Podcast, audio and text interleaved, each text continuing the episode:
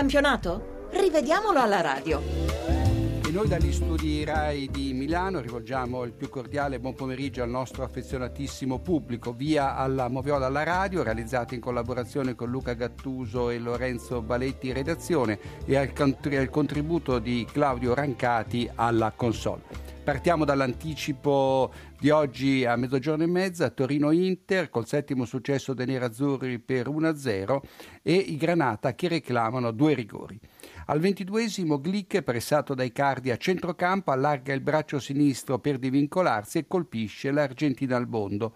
Ah, furibondo Felipe Melo che spintona Glick, Irrati buonista salva Glick e Melo dal cartellino giallo.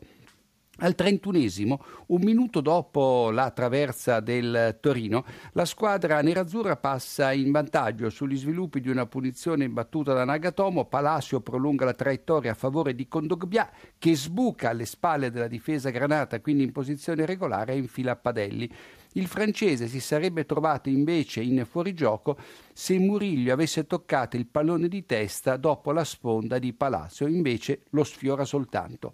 Su una giocata di Cardi Vives tocca il pallone con il braccio accostato al corpo, non è rigore.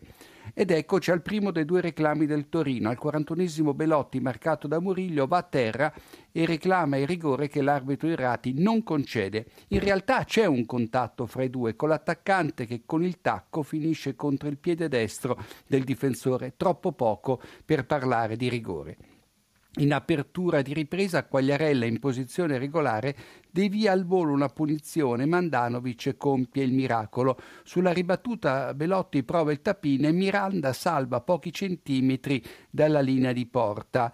Eh, Belotti è in fuorigioco al momento del tiro di Quagliarella, un fuorigioco che sfugge all'assistente Musolino. Figuratevi le proteste se Belotti avesse segnato.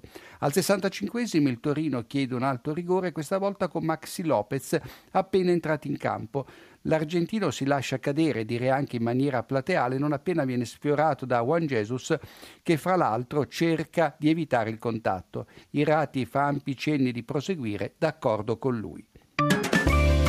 E andiamo a Empoli dove la Juventus ha vinto per 3 a 1. Il gol di Maccarone, il primo della partita, è favorito da un rinvio maldestro di Bonucci e da una dormita colossale della retroguardia bianconera. La Juve pareggia con Mandzukic che in linea con Tonelli beffa Skorupski con due tocchi in spaccata, tutto regolare. Al 37 Evra firma il sorpasso della Juventus, deviando in rete di testa il cross dalla bandierina di quadrado. Sulla traiettoria del pallone c'è Chedira, che è però tenuto in gioco da Pucciarelli, quindi gol buonissimo. In apertura di ripresa Maccarone manca di poco il bersaglio in fuorigioco, fuorigioco chiamato da Bonucci ma non rilevato dall'assistente Tasso. Poi Mario Rui stende Barzagli con un fallo così rude che porta i bianconeri a chiedere il rosso. Per l'arbitro Massa basta l'ammonizione e la sanzione appare corretta. Al 58 Buffon sbaglia il tempo dell'uscita fuori area e travolge Pucciarelli, gialla al portiere, punizione all'Empoli. L'ultimo episodio da annullare il terzo gol della squadra bianconera per il fuorigioco dell'Iksteiner che è oltre tutti i difensori dell'Empoli sul lancio di Pogba. Il difensore poi calcia sul portiere, Mandzukic riprende il pallone e colpisce il palo, Di, fa, di Bala infine mette dentro e si tratta del suo quinto gol in campionato, Disast- disattento l'assistente Schenone su una chiamata che almeno in tv appariva facile.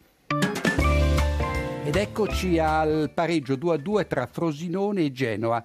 Che gol Blanchard al trentunesimo, finito a terra in rovesciata, lascia di sasso Perin e porta il Frosinone al pareggio. È il gol dell'anno. Il Genoa con un uomo in meno dal minuto 36 per l'espulsione di De Maio che colleziona due ammonizioni in sei minuti. Alla mezz'ora allontana scioccamente il pallone dopo un fallo fischiato contro la sua squadra. Poi stende Dionisi che stava infilandosi in area. Inappuntabile l'arbitro calvarese. In queste circostanze Gasperini ha ben poco di cui lamentarsi. E proprio da questa punizione battuta da Blanchard arriva il sorpasso, lo realizza Diachité, tenuto in gioco da Ansaldi.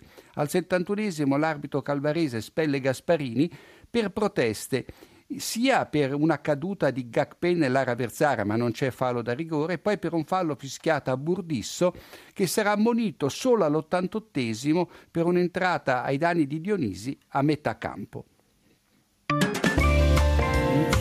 episodio sul successo del Palermo ai danni del Chievo per 1-0, Gilardino porta avanti la squadra siciliana con un colpo di testa sotto misura. A tenerli in gioco c'è Castro, ma a quanti errori in fase di conclusione da parte degli uomini di Maran.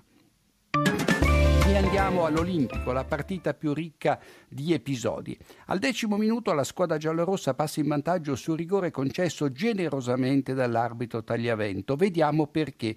Gentiletti ferma fallosamente Geco, piede sinistro del difensore sopra il destro dell'attaccante, ma qualche centimetro fuori aria. Chiarissime le immagini l'assistente eh, Manganelli non era nella posizione ideale perché si trovava, eh, direi anche correttamente in linea con la linea difensiva della Lazio.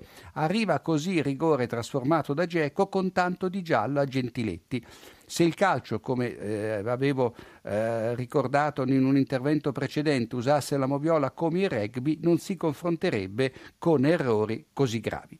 Al ventunesimo Biglia stende da dietro Nainggolan quasi nello stesso punto del fallo precedente. Qui l'arbitro vede bene, ma si dimentica di ammonire l'argentino della Lazio. Al ventisettesimo Gentiletti, già ammonito in occasione del rigore, rischia il secondo cartellino giallo mettendo una mano sulla spalla di Gervigno che finisce a terra anche perché si sgambetta da solo. A distanza di 100 secondi Gervigno costringe al giallo pure Biglia, fallo tattico sull'avversario lanciato in contropiede. Roma vicina al raddoppio al 37 con Geco che dietro la linea del pallone, quindi in posizione regolare, non trova la porta sul cross di Gervigno. Infine Livoriano parte in posizione ampiamente regolare al 62 quando porta la Roma al raddoppio. E andiamo a Reggio Emilia eh, per verificare gli episodi di Sassuolo Carpi, partita finita con la vittoria degli uomini di Di Francesco per 1-0. A metà del primo tempo Lasagna, la punta avanzata del Carpi, scatta in palese fuori gioco, si alza subito la bandierina dell'assistente La Rocca. A distanza di due minuti Falcinelli, dopo aver toccato fuori aria la gamba di Romagnoli con il tacco della scarpa sinistra, si lascia cadere nell'area avversaria, giallo per simulazione, giusta la valutazione di Valeri. Sansone porta avanti il Sassuolo al ventottesimo grazie a un assist di Berardi che sfiora il pallone con la mano nel tentativo di controllarlo, niente di che.